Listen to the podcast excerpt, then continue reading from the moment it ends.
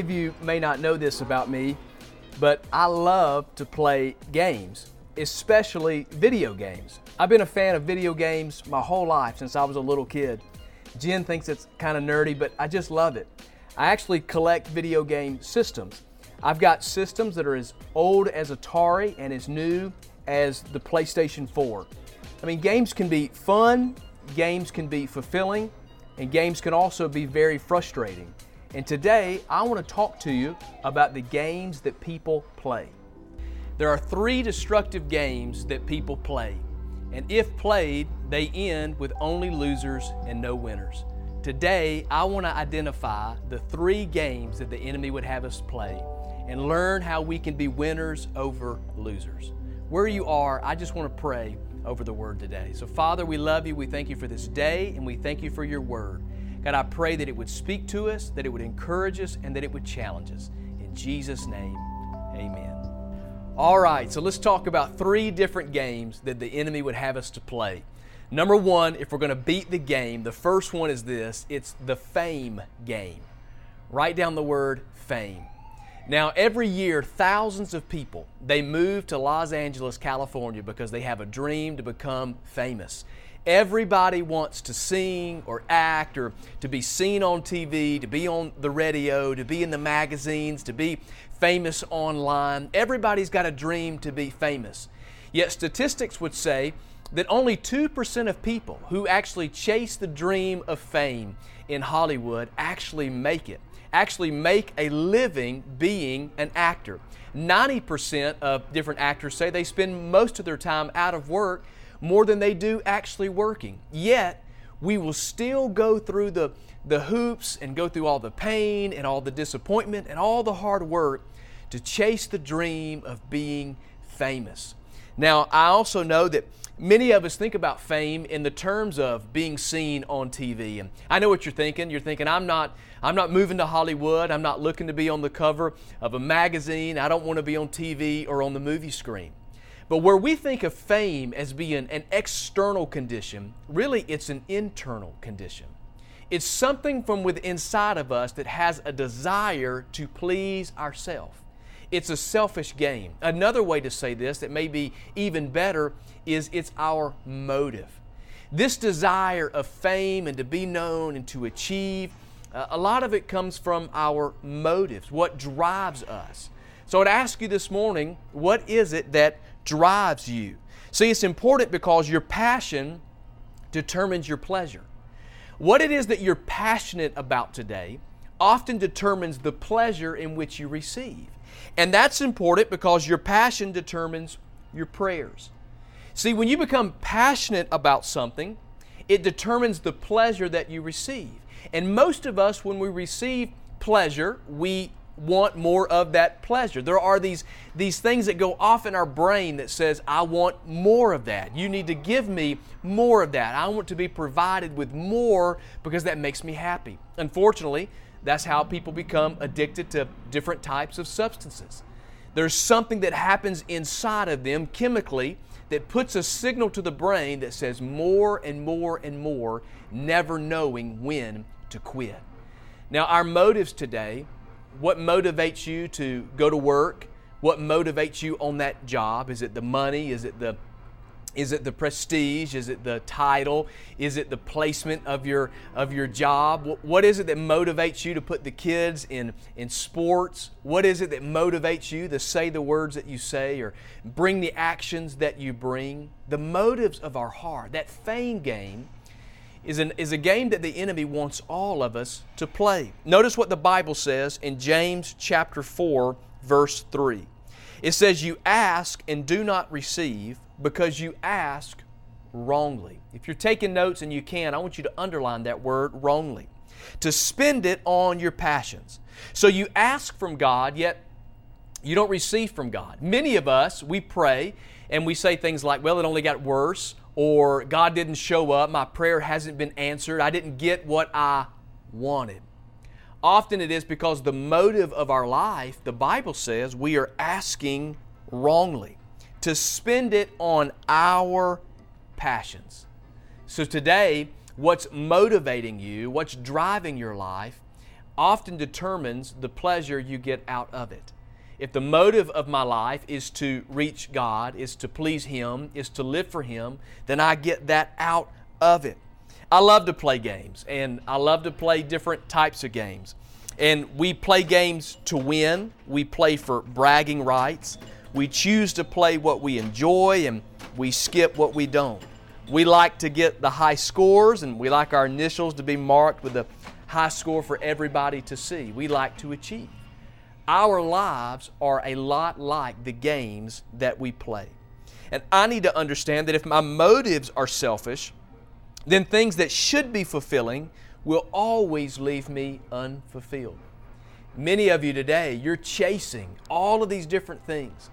You're chasing a bigger house, a better car, a better neighborhood, more money in the bank, more advancement on your job. You're, you're chasing all of these things, and, and we're all so guilty of it because we're chasing the passions or the motives of our heart. The enemy's saying, if you would just play the fame game. But the things that should be bringing you fulfillment only leaves you unfulfilled. And today it's a great moment to just take inventory of your life and say, Am I playing the fame game? Now, I know what some of you think because we love Jesus and we say, well, that's just for people that don't know the Lord. That's just for the people that are out there and they're in Hollywood or they're doing this or they're doing that. It doesn't really apply to me. But notice what the Bible says in Matthew chapter 7, verse 22 and verse 23. This is a really, really important verse of Scripture. It's a sobering verse of Scripture because it says, On judgment day, many will say to me, Lord, Lord, we prophesied in your name we cast out demons in your name, and we perform many miracles in your name. But check out verse 23. It says, But I will reply. This is the Lord speaking. I will reply, I never knew you. Get away from me, you who break God's law. It's a real sobering verse of Scripture because the Bible literally says there will be people that will stand before the Lord that will say, God, I did this, and I did this, and I did this for you. Miracles took place because of what I did for you. But then the Lord would look at them and say, Depart from me, I never knew you. Why is that significant and why is that important? Because even though in the midst of our doing, often the motive can be because of what we want to gain. Do we serve the Lord from what we're gaining from that relationship? Do we do for other people because we want to be seen? What is the motive of my heart? See, it's not about the external, the way we think about what fame is all about. It's about the internal and what's going on inside of my heart. Don't let the enemy fool you today. It's cultural Christianity. That verse of Scripture is an incredible picture of the cultural Christianity that we have today, where we want the Lord as our Savior, but maybe not as the Lord of our life. Jesus, I'm good with you because I prayed that prayer and I checked that box and I attend church online or in person. And so now I've got the ability to go to heaven, right? But internally, my heart hasn't changed. My life hasn't changed. The motives of my life are still pushing me to achieve for my own enjoyment, my own passion, and my own pleasures. So maybe you're confused today going, Well, I don't know if that's me. Well, here's a few key questions that I think are important that you could ask yourself. If no one ever knows what I am doing, your giving and your serving and your sacrifice, your generosity, would you continue to do it? If nobody gave you an applause, if nobody commended you, if nobody put your name in spotlights, if nobody said good job, if nobody posted about you on social media, if no one recognized what you're doing for the Lord or for other people, would you continue to do it? Another great question is if there was no tangible payoff for doing this, would I still do it? In other words, if there was nothing in this life, in the here and the now that you receive from what you do, would you continue to do it? If it was only about the kingdom and about eternity, would you continue to do what you do? If I had to suffer for continuing to do what God has called me to do, would I continue doing it? That is such a sobering question. that I want you to consider today. If we had to suffer for serving God, for being believers, for sharing in the, the, the message and the hope and the life of Jesus, would you continue to do it? There are many people in other parts of the world today that are suffering because of their faith. Here in America, we haven't, we haven't experienced that. But today, when we're considering the games that the enemy would have us to play, and the fame game that everything is about us, and everything is focused on us, and everything is about our gain and ourselves, if my motives aren't pure, I'll find myself bailing out when times get tough. Another one, if those who I'm serving now never show gratitude or repay me in any way, would I still do it? If those I'm serving with, those on my team, those people that are around me, if they never showed gratitude or appreciation, would I give up and say, well, nobody cared about what I was doing? Nobody recognized it. Nobody saw the value in it. Well, that's unfortunate, but we do it for an audience of one, and that's to serve Jesus. Just one more question. Do I judge my success or my failure based on my faithfulness to what God has asked me to do or how I compare with others? I have to be transparent with you this morning. That's a question I have to ask myself a lot. Because I want to live my life on purpose and I want to fulfill everything God's called me to do. And there are times in my life where I stop and I get discouraged and I look around and I say, God, what am I doing wrong? Why am I not able to see everything that I know that you want to see through my life? But I have to not focus on what someone else is doing. I have to be faithful in what God has called me to do. I can't get wrapped up in playing the fame game. And I want to encourage you today check your motives and check your heart behind the decisions you're making and the way that you're living. So here's the application. How do we beat the fame game? I want you to write this down. Monitor your motives. Monitor your motives. How do we beat it? How do we get past the fame game? How do we make sure that everything's in check? You monitor your motives. Listen to what the Bible says in Galatians 5 and 16. It says, But I say, walk by the Spirit. That's important. Underline the word Spirit, the Holy Spirit. Walk by the Spirit, and you will not gratify, check this out, the desires of the flesh. When you walk by the Spirit, you won't gratify the desires of the flesh. In other words, when the Holy Spirit guides my life, He'll keep my motives in check. He'll make sure that the decisions that I'm making are based on God's best for my life and for good of other people and not just consuming for me. The Holy Spirit helps you monitor and maintain your motives. Ask the Holy Spirit today to help you and to guide you. And this morning, as we're talking through this content, and maybe you're going, wow, I feel like maybe my motives are out of balance. And I've been praying for things and I've been using God for this, this get rich quick or this genie in the bottle, and you didn't even intend to be doing it. But today you've recognized it. Let the Holy Spirit guide you to help you maintain and monitor your motives. Number two, there's another game that the enemy would have us to play, and we are all so good at this one. It's the blame game. Every one of us are good at playing the blame game. I like to play games with Asher, my four year old, and he's getting to that point now where he enjoys playing games. He can control our video game systems at home. He can cut the Nintendo 64 on. He plays the old school Super Nintendo, and he can control all of that on his own. And sometimes I will watch him play, and when he's not winning, he'll blame the game or he'll blame uh, the controller. He'll blame something as the reason that it, it's not right. I like to play games with him, and, and if I don't, you know, always give him the ability to win, he gets frustrated at me. He'll say, Dad, you're doing it wrong. Dad, you're not supposed to do that. Dad, don't do that. Even though I'm doing the objective of the game. But if he doesn't win and he's not successful at the fame game, he then moves into the blame game.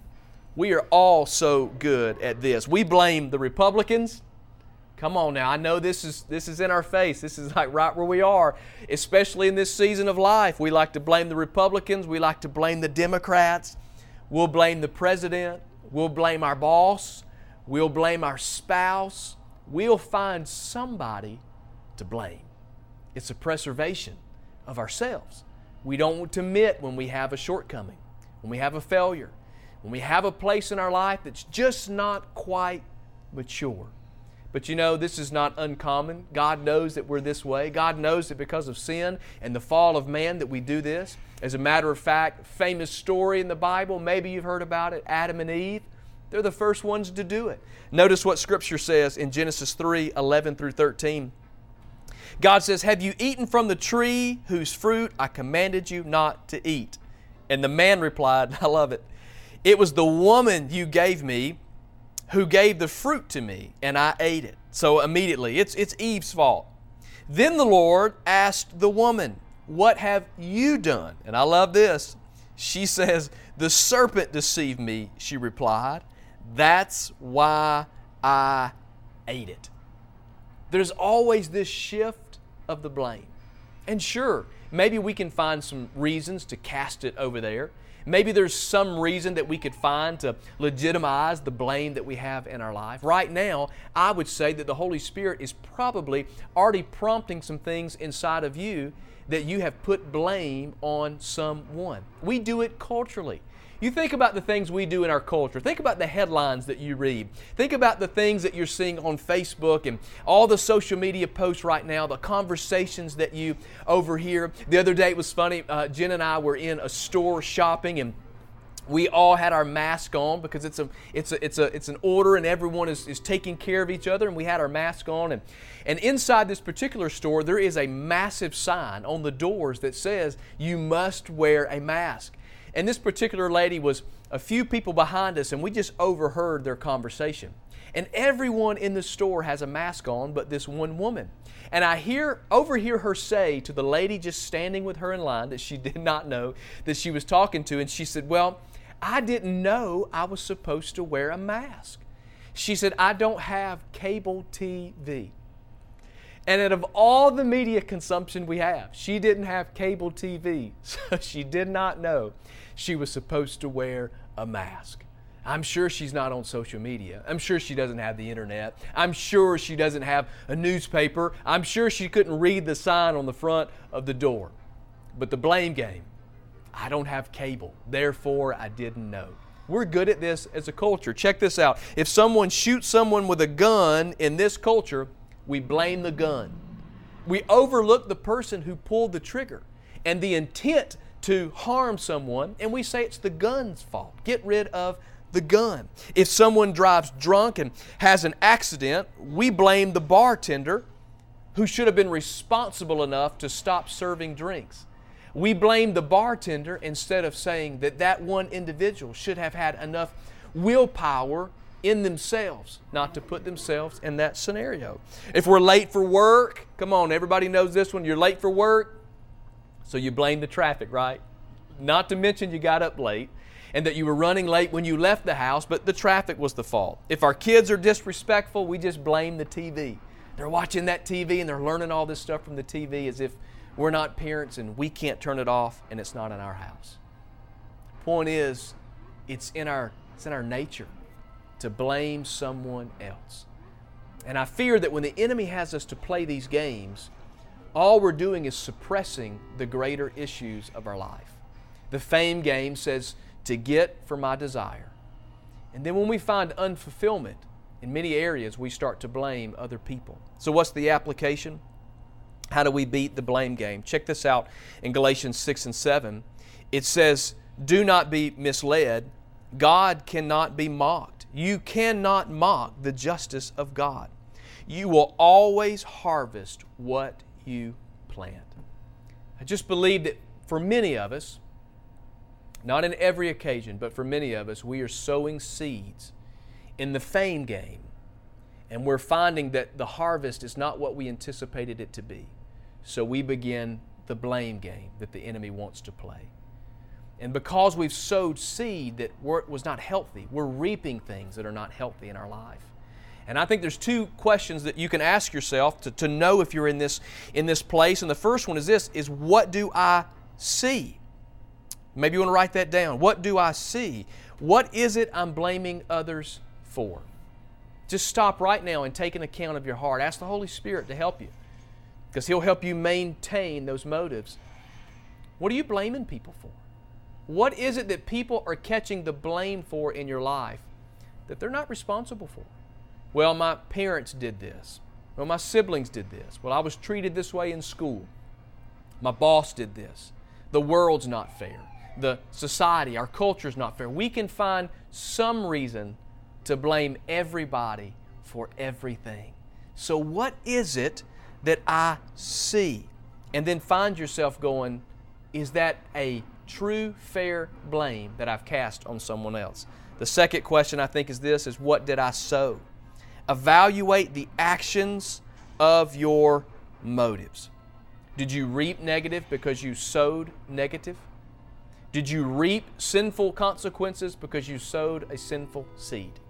Many times it's at our own fault, it's at our own doing. I recognize today that not everything is your fault. I recognize today that all of us are in, have been, or experienced circumstances that you did not create on your own. And they are harmful and they are hurtful.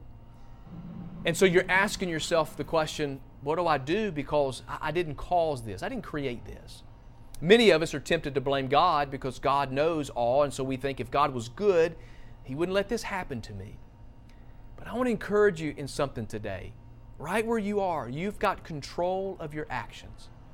You've got control of your motives that drives every decision that you make. And the Bible says that greater is He living in us than He who is in the world. You and I are overcomers because of the presence and the power of the Holy Spirit living in our life.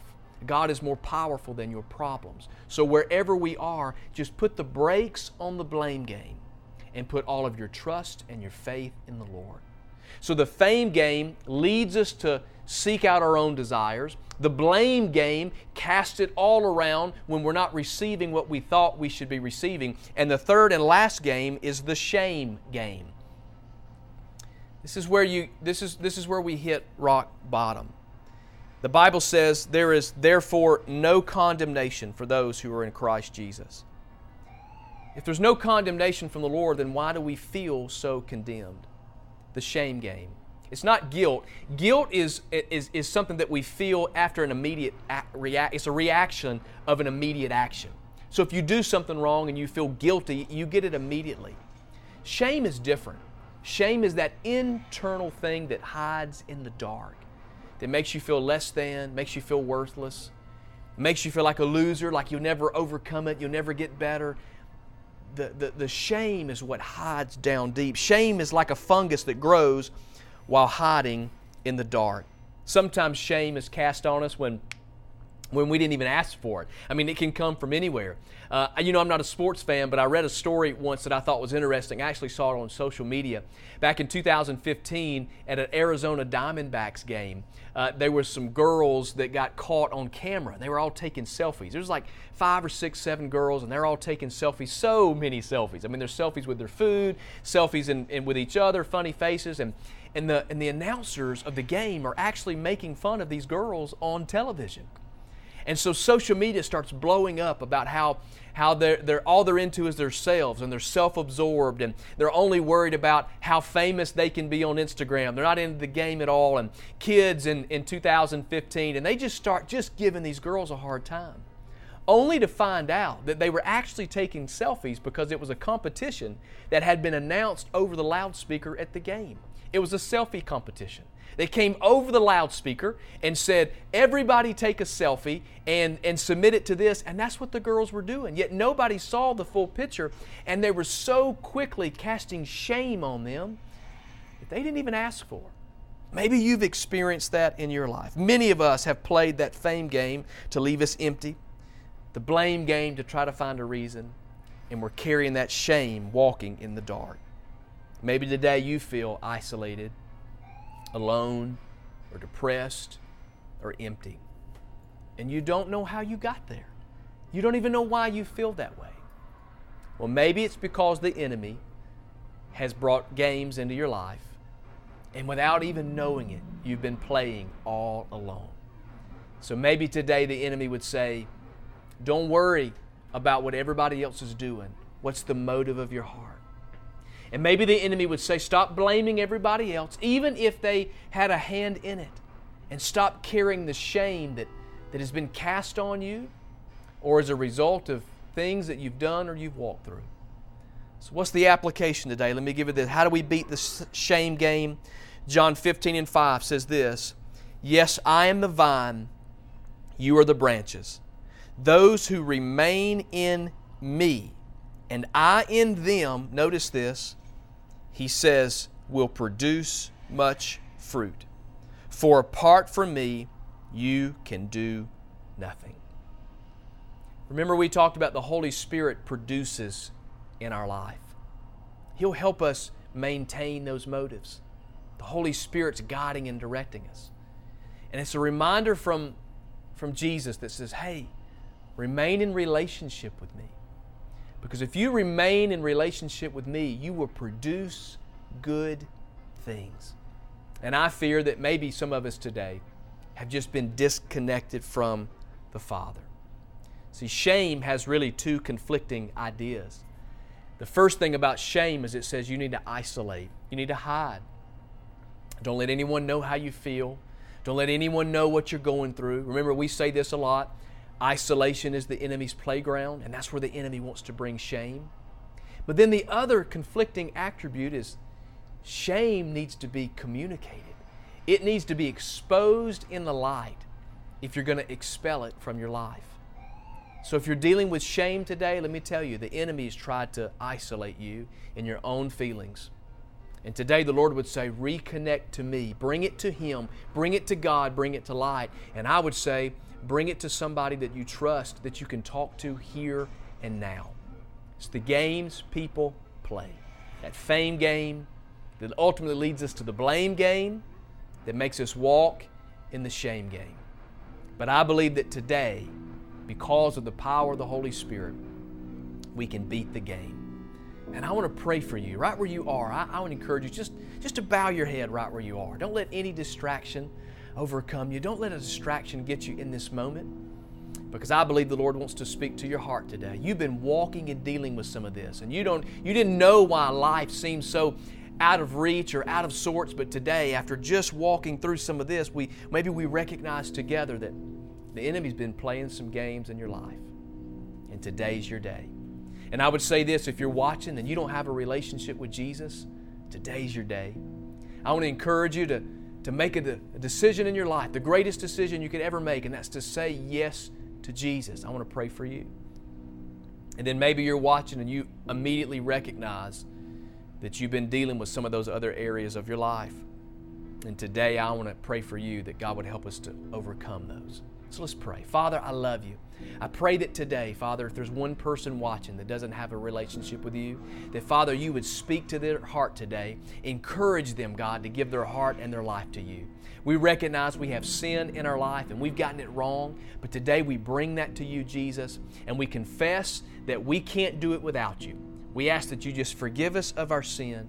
We dedicate our heart and we dedicate our life to you. Thank you for forgiveness. Today, Jesus, my life will never be the same. And God, I pray for every one of my friends who are just struggling in some area of their life today. Maybe they're chasing everything and they found that their motives are out of whack. Maybe some of us are blaming everybody, trying to find some sense of peace to all the problems that are in our life. And maybe some of us are walking so far in shame that we never feel like we'll overcome. But today, Jesus, because of your word, we know we have hope and we have life in you. And I pray that today you begin to heal every person, God, from, from every situation and every circumstance, that you would do what only you can do in their hearts and in their lives. Today, Father, we celebrate you and we thank you for the life change that you bring. In Jesus' name, amen.